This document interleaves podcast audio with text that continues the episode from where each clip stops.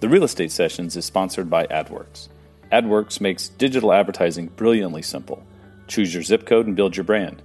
Enter an address and promote your listings, or upload your list and stay top of mind with your sphere of influence.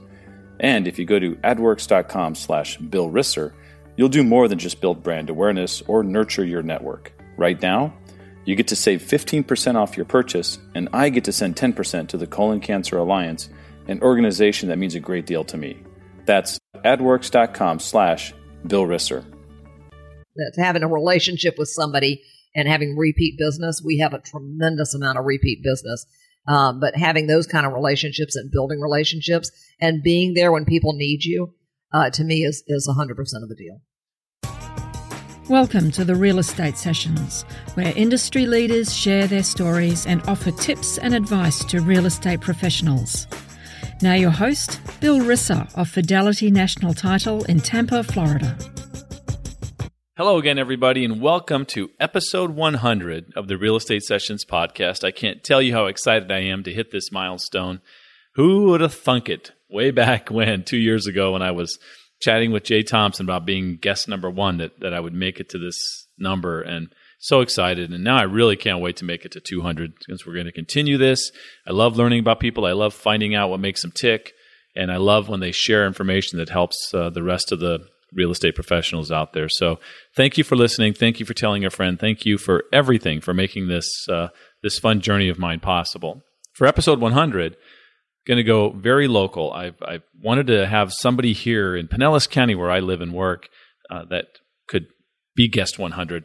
And who better than the top agents in the entire Gulf Coast area, the west coast of Florida? Her name is Martha Thorn. She's with Coldwell Banker. Her team is called the Thorn Collection.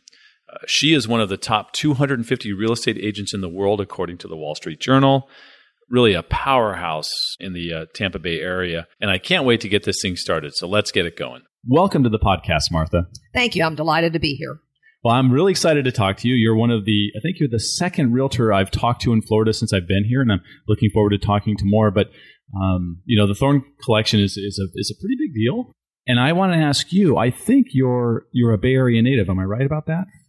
I'm, no, I am not. I was born in New York City and came here when I was two years old. So, uh, did you relocate to Pinellas County at two? Came to St. Petersburg. Yes. Perfect. My So- family had a uh, there was a family house. My mother's parents had a house in St. Petersburg, and they let her bring us here Awesome. us. Awesome. So I'm obviously you're still here, so obviously you love the Gulf Coast of Florida. Let's talk about that for a second. Um, I've been here in St. Petersburg seven months, lived downtown, absolutely love the place. I'm told by a lot of people it's changed a bit in the last, you know, say 10 or 15 years. But you've been here longer than that. Tell me about the growth, the development, maybe what St. Petersburg was like back in the day. Well, actually, St. Petersburg in that downtown area started out as a little shopping area. There was Maas Brothers department store there, a bunch of little boutique stores on Beach Drive, and then it went downhill. It, just like most downtown areas did, and everything was deserted. The Maas Brothers went out of business. The little stores went out of business. Now it has just been rejuvenated by the condo, the condos that have been built there, the businesses, the restaurants that have come in. I watched the Vinoy close twice in my life uh, lifetime. Um, and so it's really been when they reopened the way they are now. I think they revitalized the downtown as well. So it's really had a lot of change. How about how about the whole Pinellas County as a whole? I mean, I, I kept hearing from people that um, they referred to St. Petersburg as God's waiting room. Is that you remember hearing that before? Yeah, I was there when uh, St. Petersburg had the green benches. And that's what people did is just sat on the green benches. And then they came up with this brilliant idea to paint the green benches pastel colors because they felt that that would change the image of the green bench city. It didn't. Uh, it just looked silly. Uh, you know, so, so there've been a lot. I was there when the first pier was there and you used to be able to go in there and buy turtles with their, uh, painted on the backs with Florida on the back of them until they decided that that was illegal. Used to buy baby alligators. So, and Howdy Doody, uh, I was on Howdy Doody show in the pier when he came there and performed one time. So, so I've seen a lot of changes, a lot of changes, all for the good now. Right. You, it, I want to talk about the pier for a second because it's the project's up again. They finally come up with a new design, and I don't. I didn't realize this for the first few months I was here in Florida that the St. Petersburg Pier has gone through many different versions over the last 50, 60 years. Right. Well, actually, two, I believe. the original pier was a, a Mediterranean type building, and that was the original pier that I'm aware of. And then they tore that down, and Bill Harvard was, uh, who was a friend of my mother's, was the architect, and he designed an upside down uh, triangle or pyramid, so to speak. And Right. that was the pier that they just told, tore down in the last couple of years. And now they're putting And another. now they're putting a new one, correct? Yeah. So here we go again. It'll be great. Exactly. Yeah. Good. You went to, to college or university here in the state. You went to University of South Florida, right? I, I had several colleges that I went to. Yes, Okay. I went started out at Salem College, which is a girls' college in Winston Salem, North Carolina, Okay. and then uh, went to did a, a couple of classes at University of Virginia. I went to St. Andrews Presbyterian College from Salem, and then got married, and then did a couple of classes at University of Virginia. Then I came back here and graduated. Yes, from USF. USF. And Yeah. so you uh, at USF, my guess is becoming a realtor wasn't probably like a top priority or something you were thinking about at that time, right? That's correct. No, absolutely not. I never even gave it any consideration. What were you going to be when you got out of USF? What'd you do? Teacher. Yeah, I majored in education, and uh, and that was my goal was to become a teacher. And you did that here. Did you work in the Pinellas County area? Actually, never. Well, yes, I did. I interned and I also substituted here, but I never taught full time other than to open a two year old nursery school, uh, which was the first in the county at that point in time. And I did that for two years. Let's talk about that two-year-old. And that's that's pretty interesting. Well, actually, I had a two year old. I had an 18 month old and who's uh, was five and a half years younger than her brother and who was ready to go to school and there wasn't anything. So, and a lot of people I found were in the same situation. So in Pinellas County, you could avoid the licensing, the daycare licensing, if you only kept children for two hours. So I convinced First Methodist Church to let me come in there and start this two year old program. And we ended up with two groups of 18 children each. Uh, and it was hectic. It was two hours of a, of a lot of activity. Very, they're, they're very active, Right. but so, it, wa- was very successful.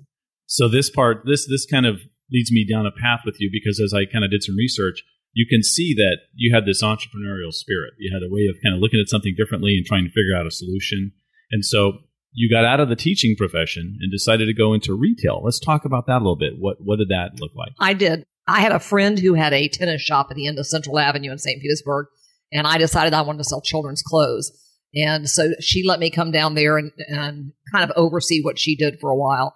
And then I leased a Victorian house, which has since been torn down in downtown Clearwater, again, right down right a block away from the First Methodist Church, and painted red tulips on it. And it was called Alley's, which was the name of my daughter. Uh, and it was high end children's clothing. And we had that for five years, I believe.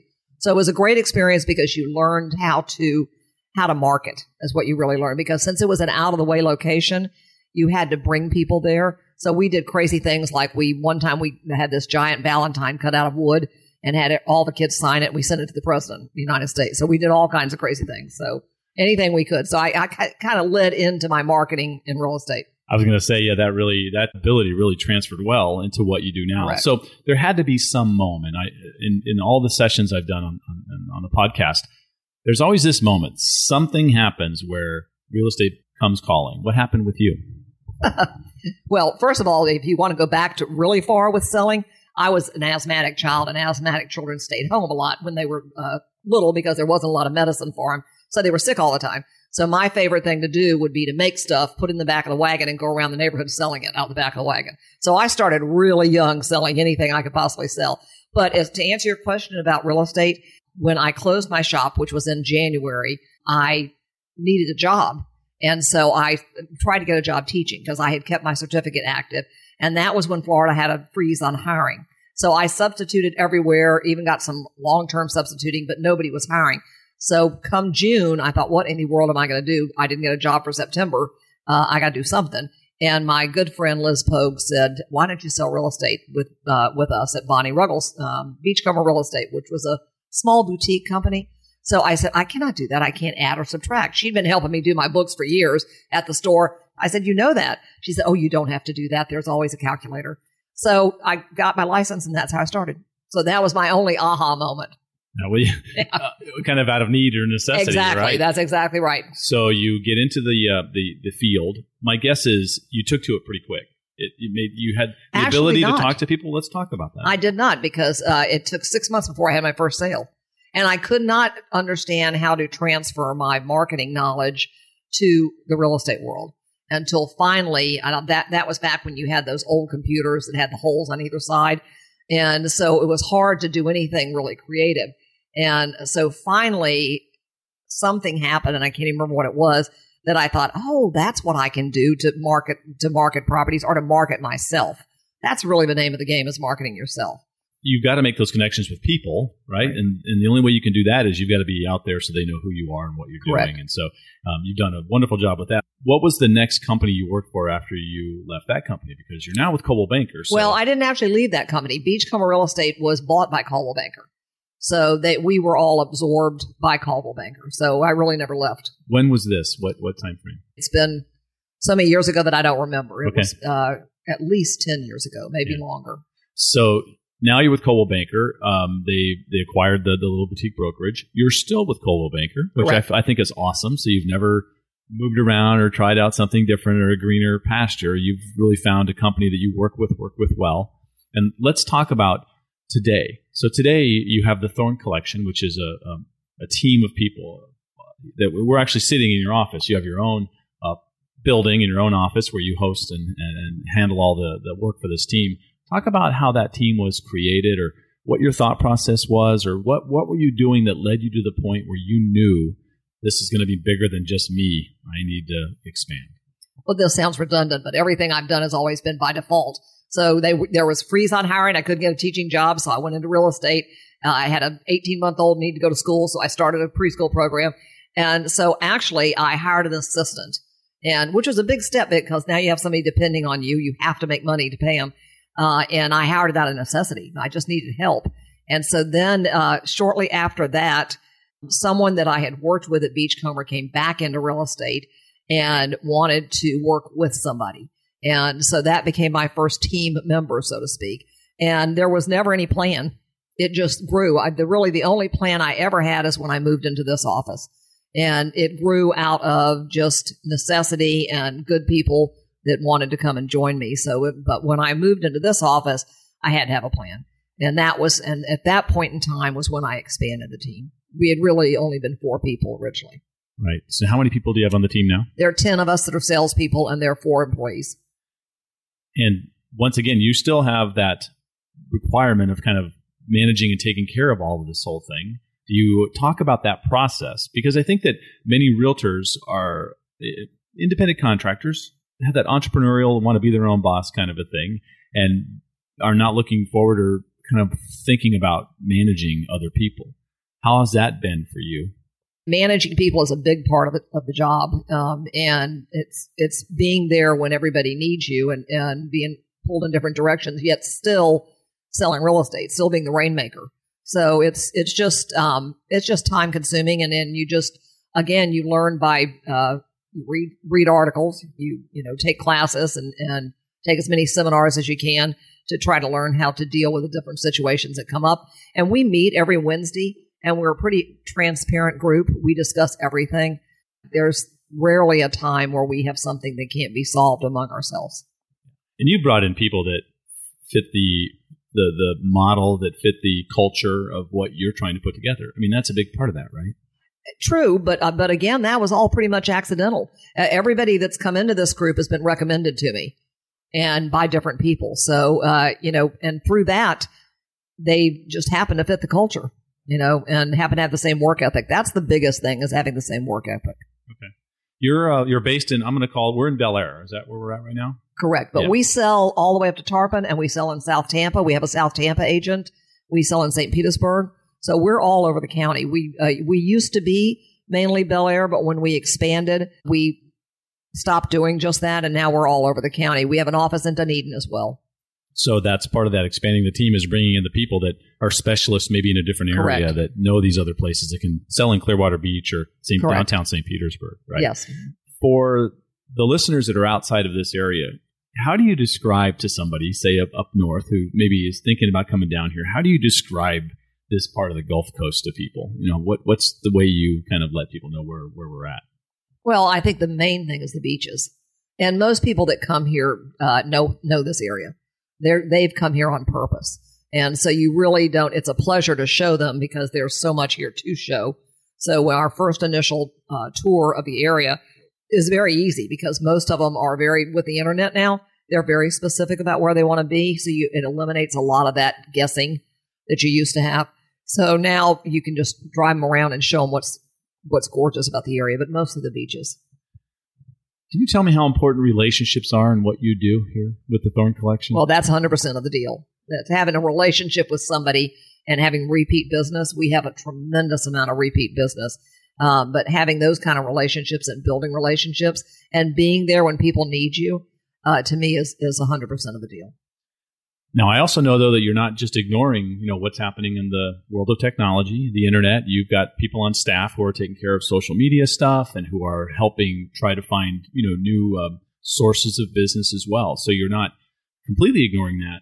But I feel that as I talk to you, that it's the sphere-based stuff that's most important. This other stuff, we want to make sure we're not missing anything there. Is that an accurate assessment? That's correct. Yeah, your sphere of influence, the people that you see weekly and daily. Those are the ones you have to keep up with on a personal basis, on a one-on-one basis. But your the social media is critical because you always need to keep improving that sphere of influence. Part of your um, sphere building comes from your giving back to the community. You're involved in multiple charities around the county. Let's talk about a couple of those, the ones that are near and dear to your heart. Well, RCS, which is Religious Community Services, which makes sure that nobody goes hungry, that nobody goes homeless and that no one uh, no one stays in an abusive situation is one of my favorite charities. And we've done fundraiser this year for them where um, I had my daughter-in-law, who's Melissa Francis from Fox News, come down and she spoke, and it was very successful and very great awareness for for RCS. And then my other one is pediatric cancer.